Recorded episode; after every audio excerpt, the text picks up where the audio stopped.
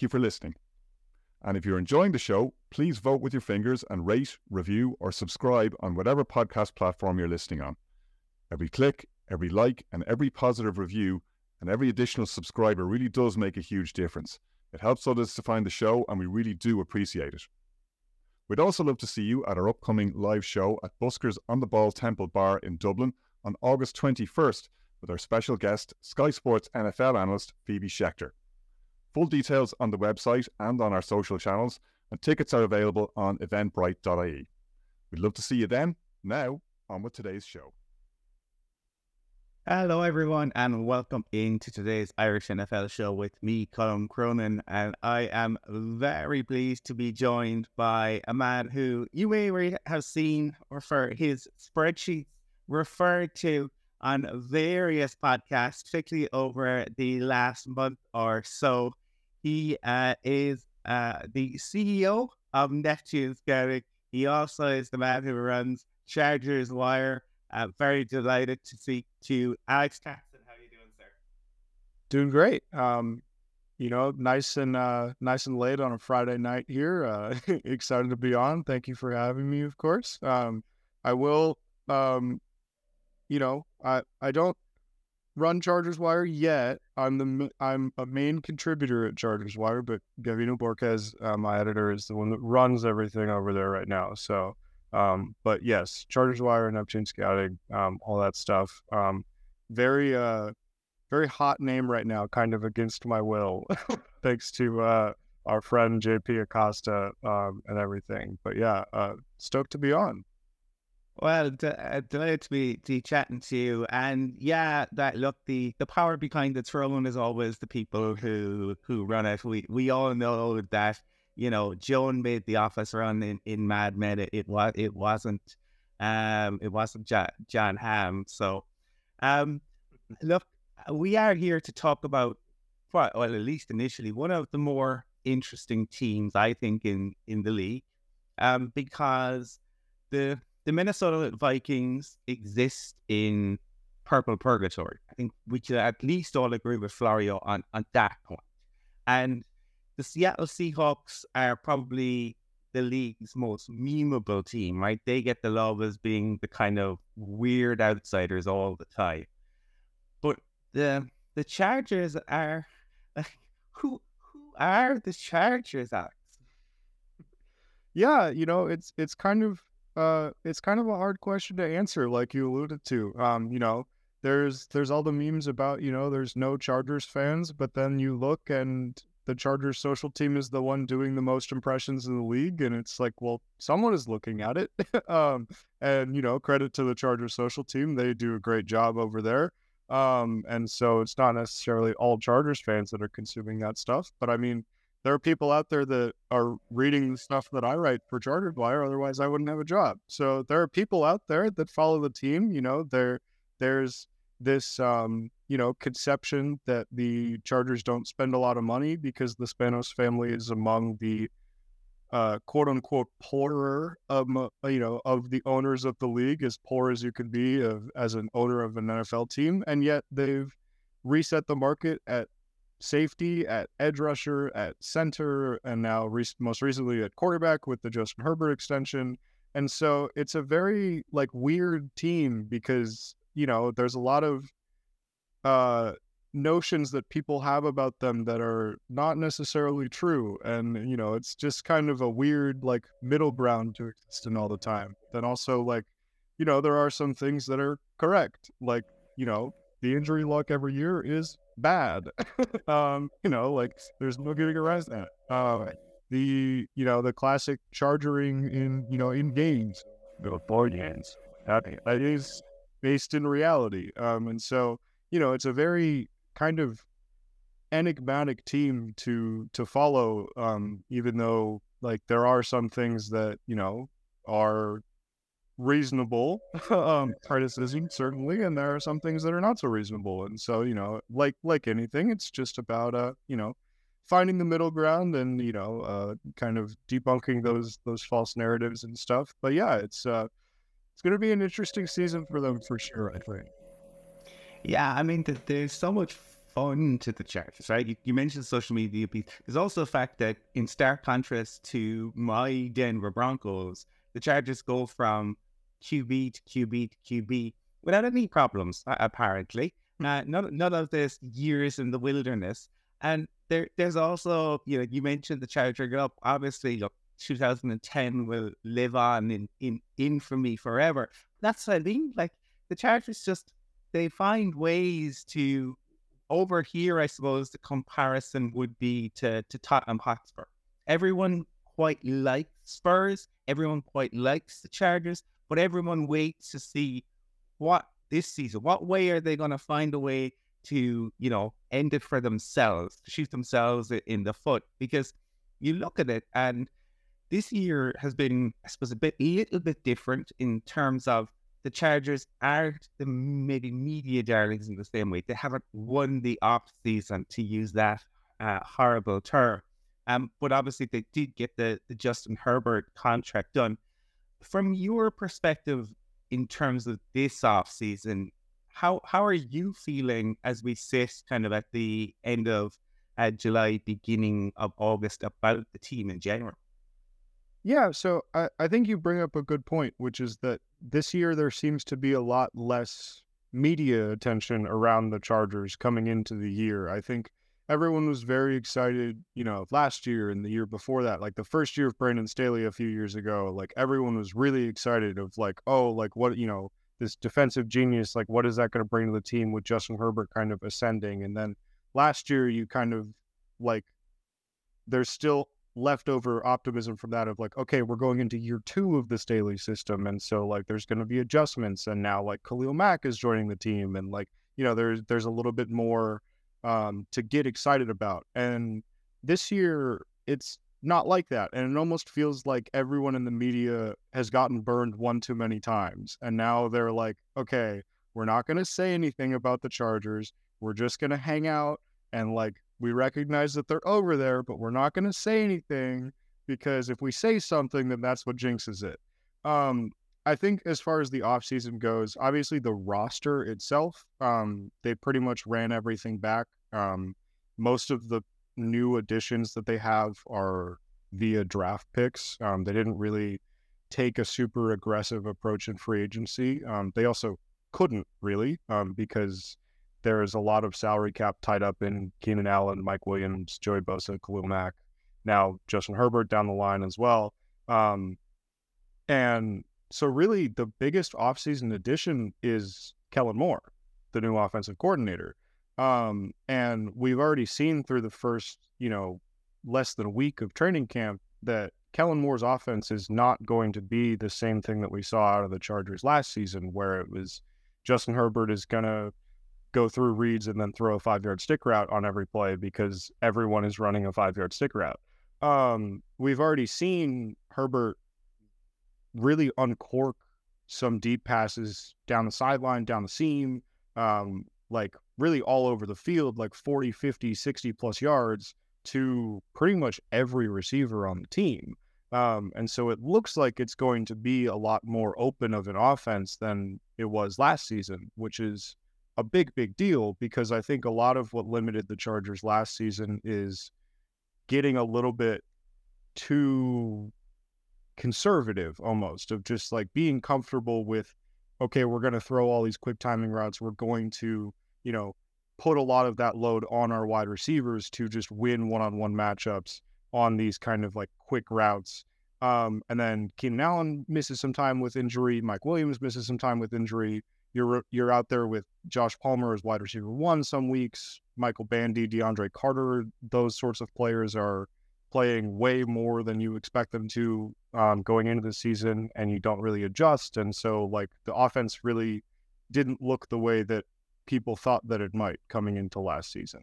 I think that this season you see a huge shift just in terms of like they're going to let Justin Herbert be the one that dictates whether or not this offense succeeds or fails. And based on what we've seen from him, it seems like the offense should succeed if he's the one in charge of whether or not it succeeds or fails. Yeah, I suppose that that's what I was re- kind of really interested in was with Herbert. He's seeing and I, I thought we the answer was likely this and, and and the week you've said now, look, it's a week in training camp. Everyone's always in the best shape of their life. But to me, it felt a little bit like the Matthew Stafford thing of you saw in when Stafford was with the Lions, the impact of the offensive coordinator in terms of his depth of throw and how you know how willing he was to push it down the field. Because we know Matthew Stafford has the arm, it was never about um, you know, was able to do it.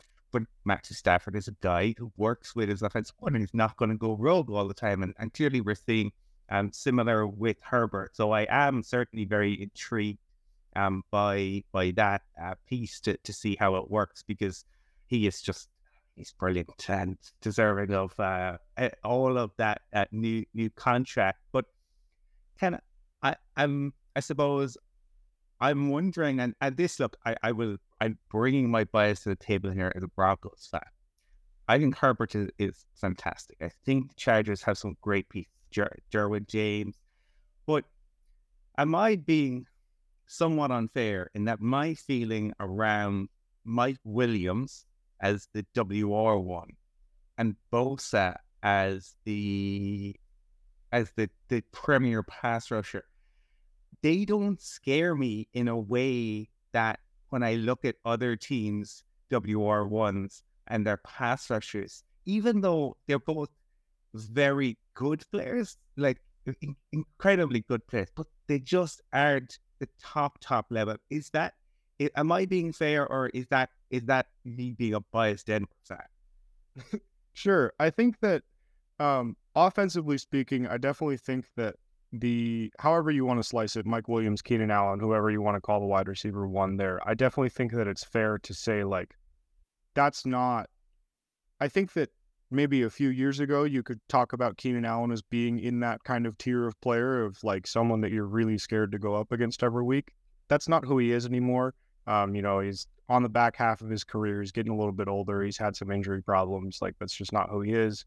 I do think that that is fair in that sense of like there's not like a like Davante Adams level talent on the Chargers offense receiving wise that like you are like we have to dedicate this amount of attention to.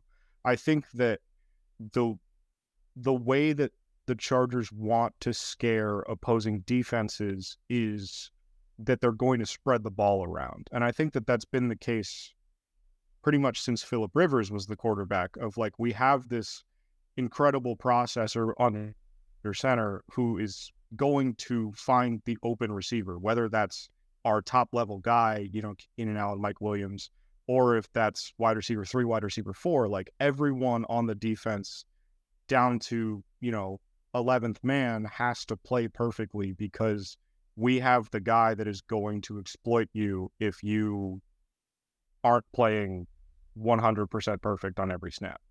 I think that defensively, Joey is an interesting player because I think that a lot of his impact is understated because there's no interior pass rush threat on the Chargers, really. And there hasn't been for a little while. And I think that last year you started to see some of that from Morgan Fox, who then was rewarded with, you know, another contract by the Chargers this offseason. Um, although the money was perhaps not as big as he was expecting it to be. Um, and that lack of interior pressure really allows you to send extra um, send extra coverage to Joey Bosa on the on the exterior um, because you're not so worried about a three tech or a five tech beating you inside to get to the quarterback because the Chargers just don't have a guy like that. And so it's a lot easier to like you don't have to leave your left tackle on an island with Joey Bosa. Um, and I think that that's a lot of the idea also behind acquiring Khalil Mack before the beginning of last season is, you know, kind of spreading out that attention um, and making it so that Bosa has more one-on-one opportunities. Khalil Mack has more one-on-one opportunities. And last season, you just didn't really see a ton of that because they weren't on the field at the same time a bunch. Um, Bosa got hurt in week three, um, missed you know a pretty decent chunk of the season, um, and then when they when Bosa did come back, Mack was kind of dealing with like some lingering, you know, just kind of like week to week sort of issues, and like they just weren't on the field enough to kind of develop that chemistry of like this is you know a top tier pass rushing tandem. Um, I think that they can get there this season. Um, obviously, both of them are a year older. You know, Khalil Mack is definitely not getting any younger, um, and especially with that contract, it, you know, this might be the only season that we see Joey Bosa and Khalil Mack really put things together like that.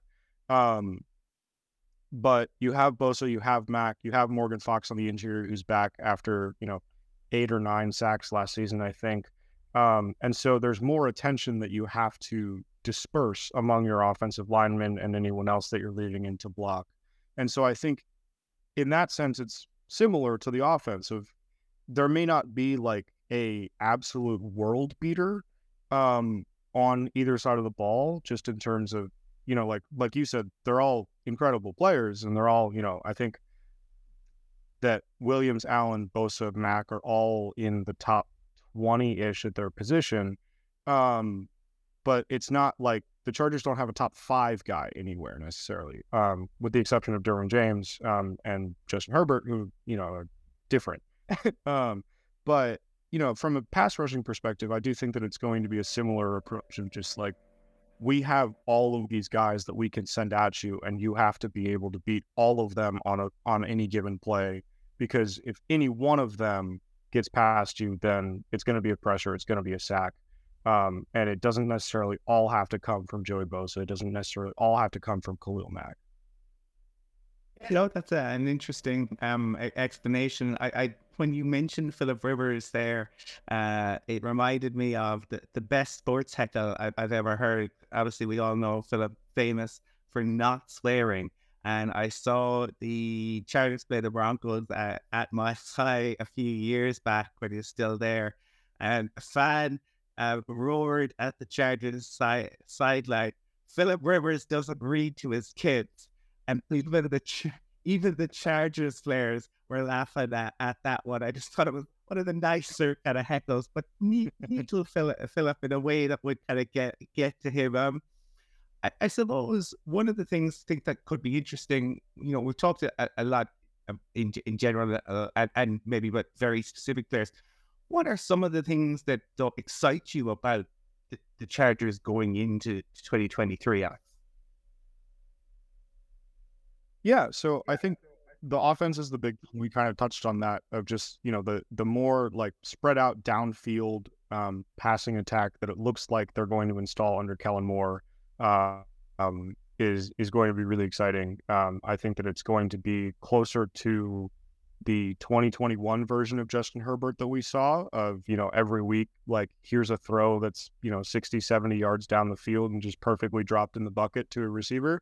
Um, I think we're going to see a lot more of that. And obviously, like a lot more of that is a lot more exciting than watching Justin Herbert, you know, throw it five yards of play.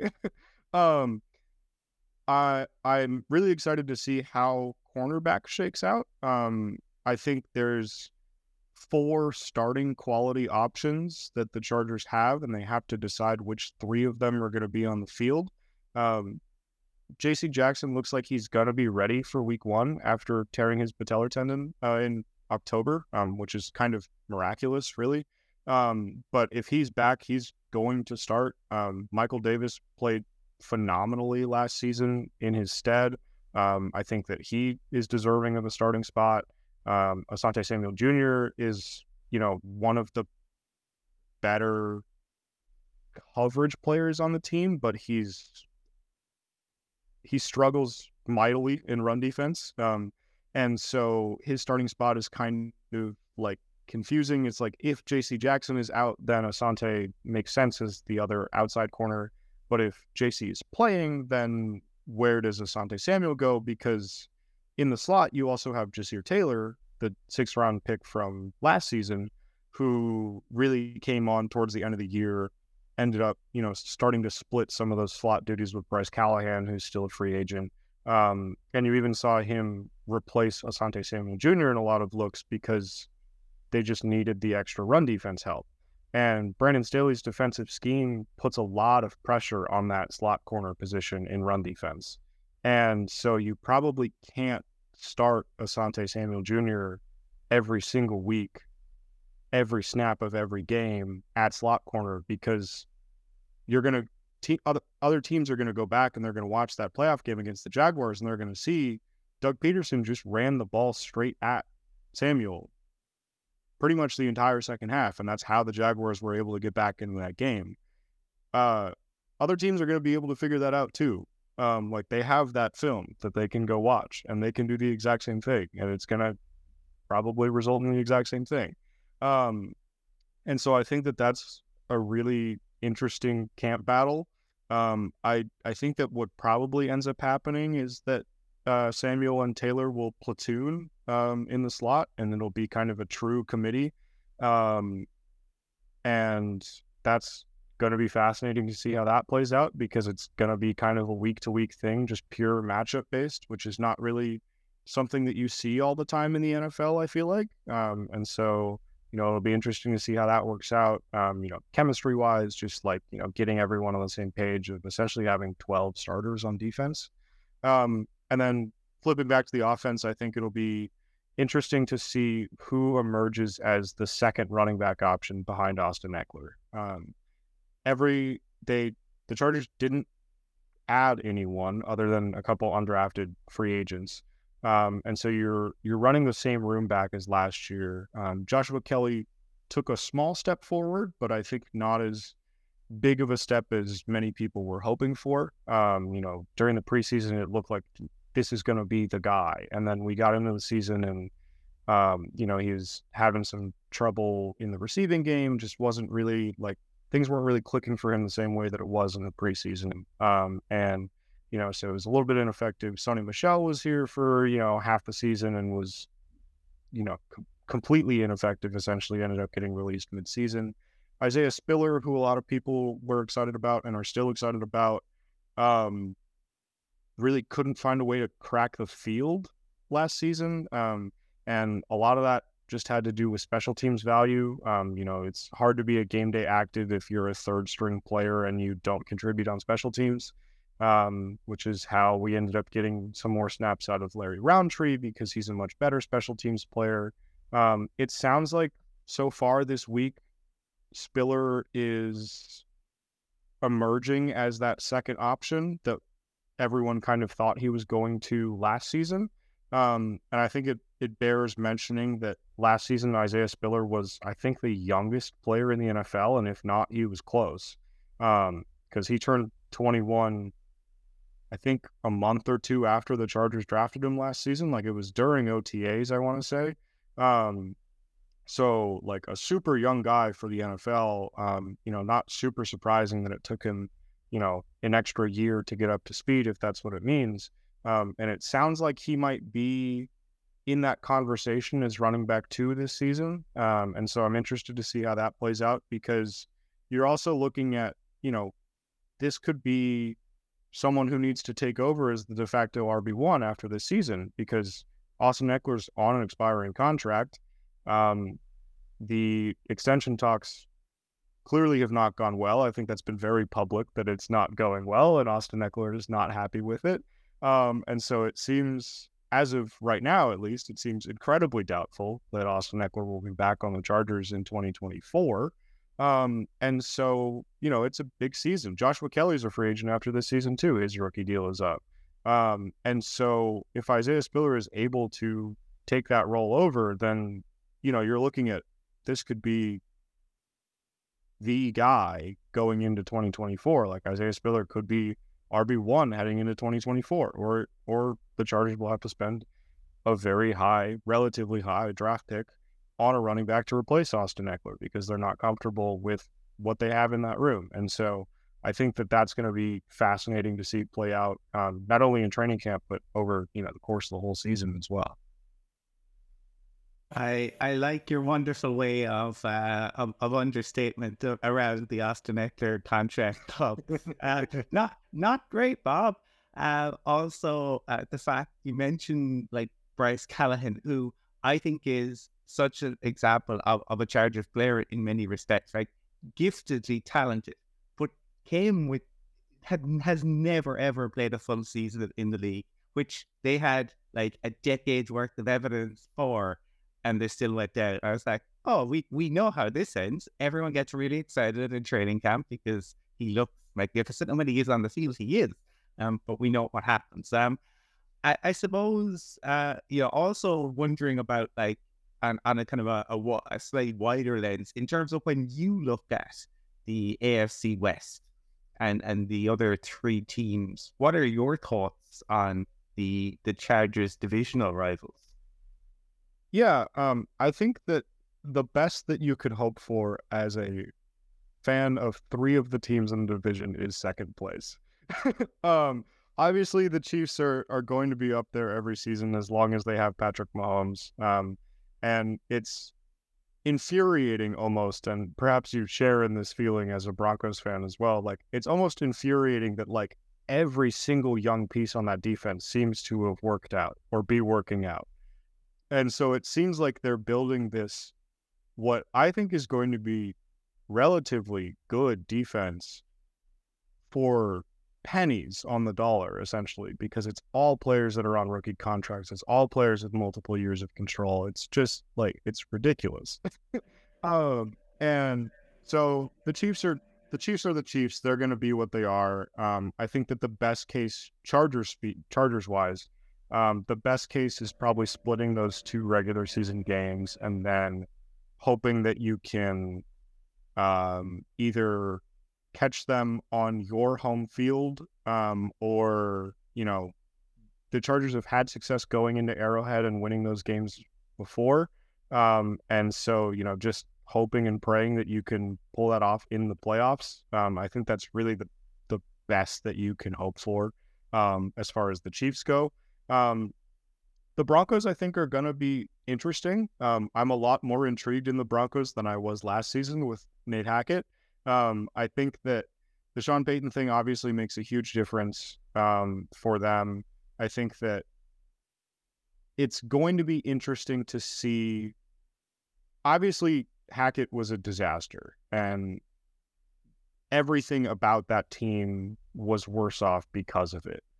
But I also think that there are a lot of things about that Broncos offense that were not necessarily symptomatic of Nathaniel Hackett, but were symptomatic of Russell Wilson just kind of on the decline. Um, and I think that there were a lot of things that you saw from Russell Wilson on the field as a Denver Bronco that you saw kind of crop up as these kind of bad habits that last year in Seattle um, that he carried over with him. And so I'm interested to see if with Sean Payton coming in, if we kind of revert back a couple of years and we get the Russell Wilson that we saw in maybe 2020, 2019, um, or if it just kind of continues down the same path where it's it just becomes clear like he's not that same guy anymore.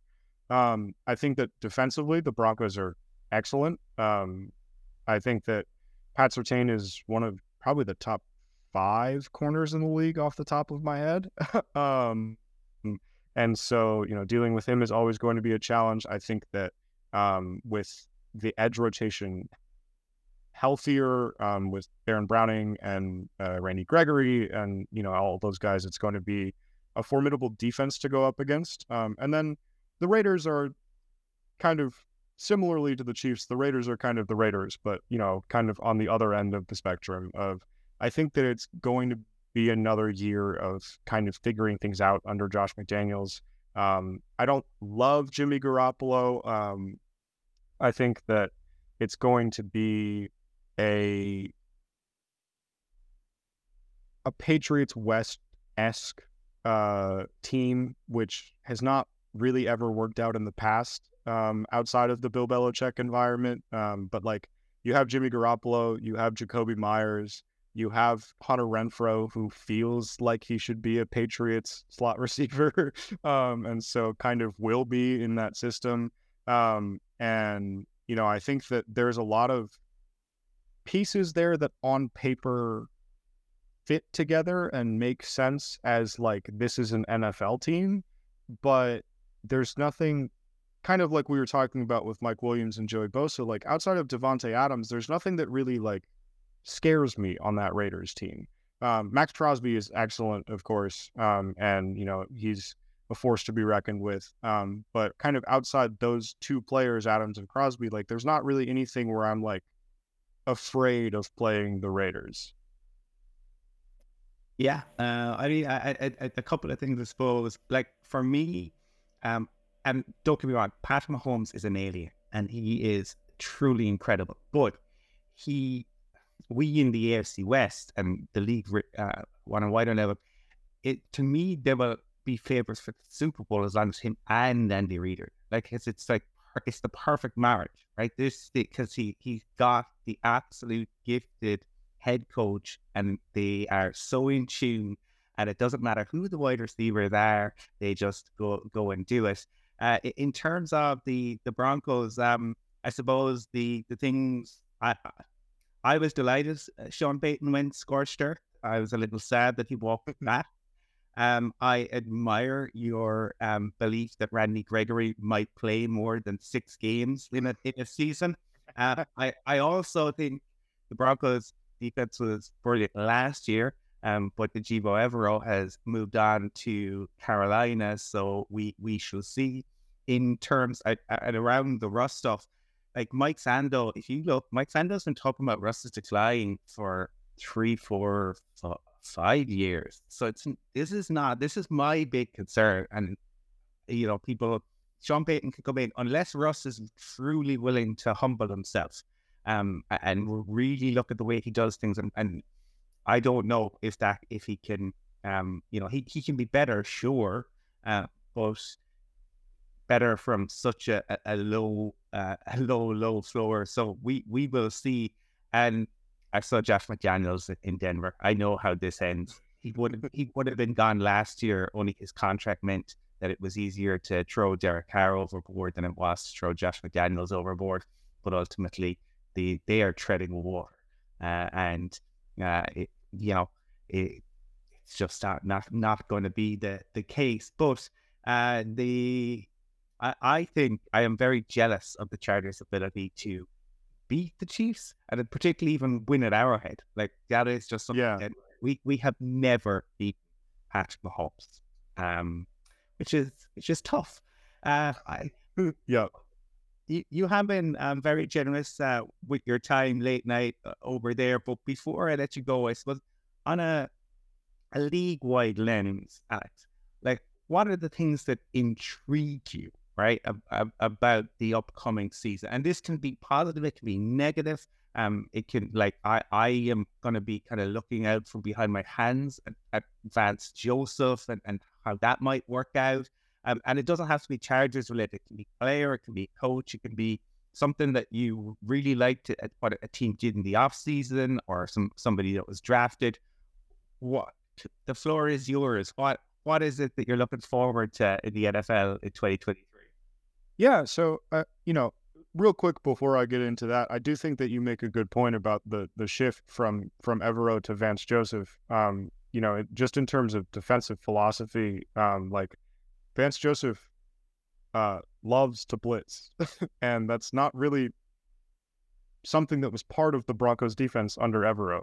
Um, and so it'll be interesting. I think that it we might end up seeing them underperform relative to expectations just because it's kind of a transition year personnel wise.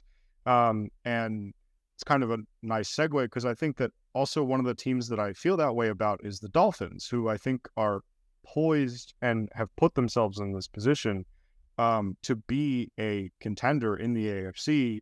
Um, obviously, that momentum is a little bit slowed now with the Jalen Ramsey uh, meniscus injury um, that sounds like is going to keep him out until you know mid December at this point because um, he's going to do the full repair. But um, you know, transitioning that defense to a Fangio tree scheme, um, you know, with Vic Fangio himself as the defensive coordinator this season, like I don't really think that they necessarily have the personnel to run that sort of defense this season.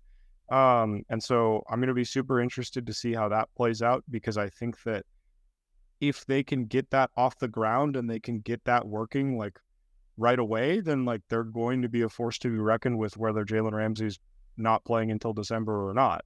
Um, I think that uh, watching this rookie quarterback class is going to be fascinating. I think that this is one of the rare times where you have three guys that are all pretty much locked in as week one starters, where I think Bryce Young is going to start. Um, you know, he's already been announced as the week one starter in Carolina. Um, Anthony Richardson is going to start week one for the Colts because they just kind of don't have anyone else that could possibly be playing. Um, CJ Stroud looks like he's on track to start week one for the Texans. I'm uh, really, really interested to see how their NFL development goes because I had them all grouped pretty closely together coming into the NFL. Um, I think that Bryce maybe has the best situation just in terms of, you know, there's um, a pretty good offensive line in front of him in Carolina. Um, you have a veteran receiver in Adam Thielen who maybe isn't what he was, um, you know, but is still, you know, going to be someone that can be a security blanket kind of over the middle for him. Um, but obviously the concern there is going to be the size, um, you know, of like it, is he going to you know turn into dust as soon as he gets sacked the first time uh, in the NFL. Um, I personally think he'll be fine, but you know it, it's something something to track. And then Richardson with the Colts, I think, is going to be fascinating, um, just because like it's such a departure from what they've had previously at the quarterback position, and it's such a departure from like Chris Ballard's tendencies. Um, and so I'm really interested to see the way that they're going to use him as a running threat as well. Um, and then in Houston, I think that Stroud has again a really solid offensive line in front of him. The Texans just locked up Tytus Howard, um, who's one of the better right tackles in the league right now, I think. Um, and so that's going to be something to watch too. I think that's that's going to be fascinating. I think um, I am kind of irrationally invested in the 49ers quarterback competition, mostly because I was a huge Trey Lance guy and I refused to give up hope. um, uh, and so I think, you know, that's going to, that's to be fascinating. Um, I think the Jaguars are really interesting, you know, coming back with another year of Trevor Lawrence. I, I really like some of the stuff they did this off season. Um, yeah, I, I think, I mean, honestly, like I just like I I feel like sometimes I almost get overwhelmed because there are so many things that I that I want to follow and that I want to keep track of that like I'm trying to hit all of them but like but yeah I think it's it's going to be another fascinating season obviously like I mean even like we didn't even talk about Aaron Rodgers on the Jets like you know that that's going to be you know a huge part of the of the narrative of this season like I think that there are like 10 11 teams in the AFC that you can all make a pretty reasonable case for making the playoffs. Um, and you know, history tells us that two or three of those teams we will know pretty quickly, like, oh yeah, this isn't going to happen for them this year. But like, it's still going to be a tight, tight race, and I think you're going to have to get to ten or eleven wins in order to make the playoffs in the AFC. Um, and it just kind of has been the way that the league has been the last few years of just the the balance of power sits in the AFC. Um, and you know, I think the Eagles, you know, pretty much return everything on the NFC side. I'm I'm interested to see, you know, if teams, if opposing teams kind of figure out that offense. Um, you know, I think that there are a lot of things that obviously the Eagles did super well, and Jalen Hurts improved a ton, and he's you know an, an incredible quarterback. But also, I think that you know it's the first year of burden of proof, and we've kind of seen the same thing with a lot of those offenses where it gets into year two, year three, and opposing teams start to kind of figure it out. And it's kind of like, okay, like what is your adjustment from here? And I think that that's what really like makes like makes the mark of like a top tier coach in the NFL. And so I'm I'm intrigued to see like how Nick Sirianni responds to opposing teams kind of throwing new stuff at them now that they've had a full offseason to kind of digest what the Eagles were doing all year. Um, and yeah, I'm I, I mean, I'm excited just to for for NFL to come back and for for to uh, get incredibly invested in uh, very specific things for no reason. I'm I'm so excited for it. A, a lot of uh, great points. I think on the the Eagles and the Colts. I mean, the Eagles have got the the losing Shane Steichen. I think is huge, uh, and that's the, yeah. the, biggest question mark for me on, on the Eagles. I'm uh, the conductor of the Jalen Hurts hype train. Uh, but I have like he is just he's such I he's such a gifted coordinator. I think it Yeah. translates into the head coach side of things, and that's why I'm excited about Anthony Richardson at the Colts because it is against everything Ballard has done. But I think that's probably a good thing, and I think he couldn't have a better coach to develop a young QB. I also, you know, you got Frank Reich, so you have two the you know two of the top QBs who are in, you know, very gifted kind of um, head coach de- development uh, territory. Uh, so that will be really, really in- interesting. And yeah, look, I, I can't wait for, for the return of, of football. Uh, Alex, it's been a lot of fun to, to chat to you. For listeners out there who want to check out more of your stuff, where can they do that? Yeah, um, the the best place for now, um, until the website gets shut down forever and we have to figure out a new thing. The best place is probably Twitter or X or whatever it's called now. Um, you can find me at Alex Katson. Uh, my last name is starts with a K, so A L E X K A T S O N. Um, I am over there just kind of having a silly, goofy time, um, posting about you know obviously Chargers Wire and Neptune Scouting. I do college football and NFL draft stuff as well. Um, but also most of my tweets are just me kind of messing around and having a nice time. And, you know, I kind of uh am just out there doing doing all sorts of stuff. Um, but yeah, that's probably the best place you could find me. Um, once the season gets going, obviously everything will be over on Chargers Wire, and so you can find all the articles and stuff there. But uh, but yeah, um, was a pleasure coming on. Uh, I had a had a great time. Uh, the the Chargers. There's some um proper hardcore Chargers fans on this side of the the Atlantic, and uh, I know that uh, they they'll be uh, delighted to uh, hear you on the podcast. And yeah, certainly we'll uh, put your um, Twitter handle into the show notes for that. Alex Katson, thank you very much. Yeah, thank you.